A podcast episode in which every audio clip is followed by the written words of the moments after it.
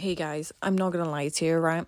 To create a daily podcast during like times of a pandemic where not many things change, but you create fresh content ideas, it can be tough. And when you don't feel mentally fantastic, it can be fucking tough. And you know, when you produce content and you show that you're human in a world of fucking sims, and people come for you, and people say, oh, crying isn't that good for you. Go to the doctor. Blah, blah, blah. It can be fucking annoying, right? But do you know what? it's just, it's like, you know, the people who are not doing better than you and are all um got your life or showing up as much as you, fuck their opinions. Because do you know what? We're humans and vulnerability is part of the fucking process.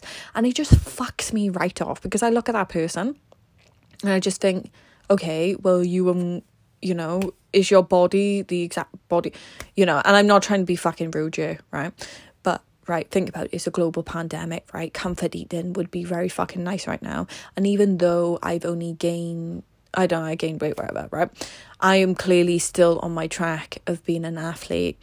Um, you know, and training to go on a fucking TV show, and I'm still trading in the night, and I'm still saving for fucking better times ahead, you know, all during this time, and I'm still trying not to escape the fucking matrix. I'm trying to emotionally manage myself. And it feels like, you know, a fucking leg has been cut off because I can't fucking travel.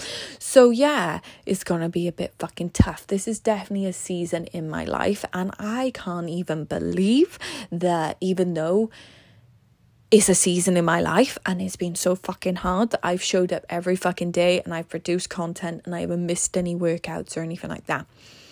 And that blows my fucking mind to just show that actually you don't have to feel fucking motivated. Actually, you can fucking cry during a global pandemic because you're fucking sad.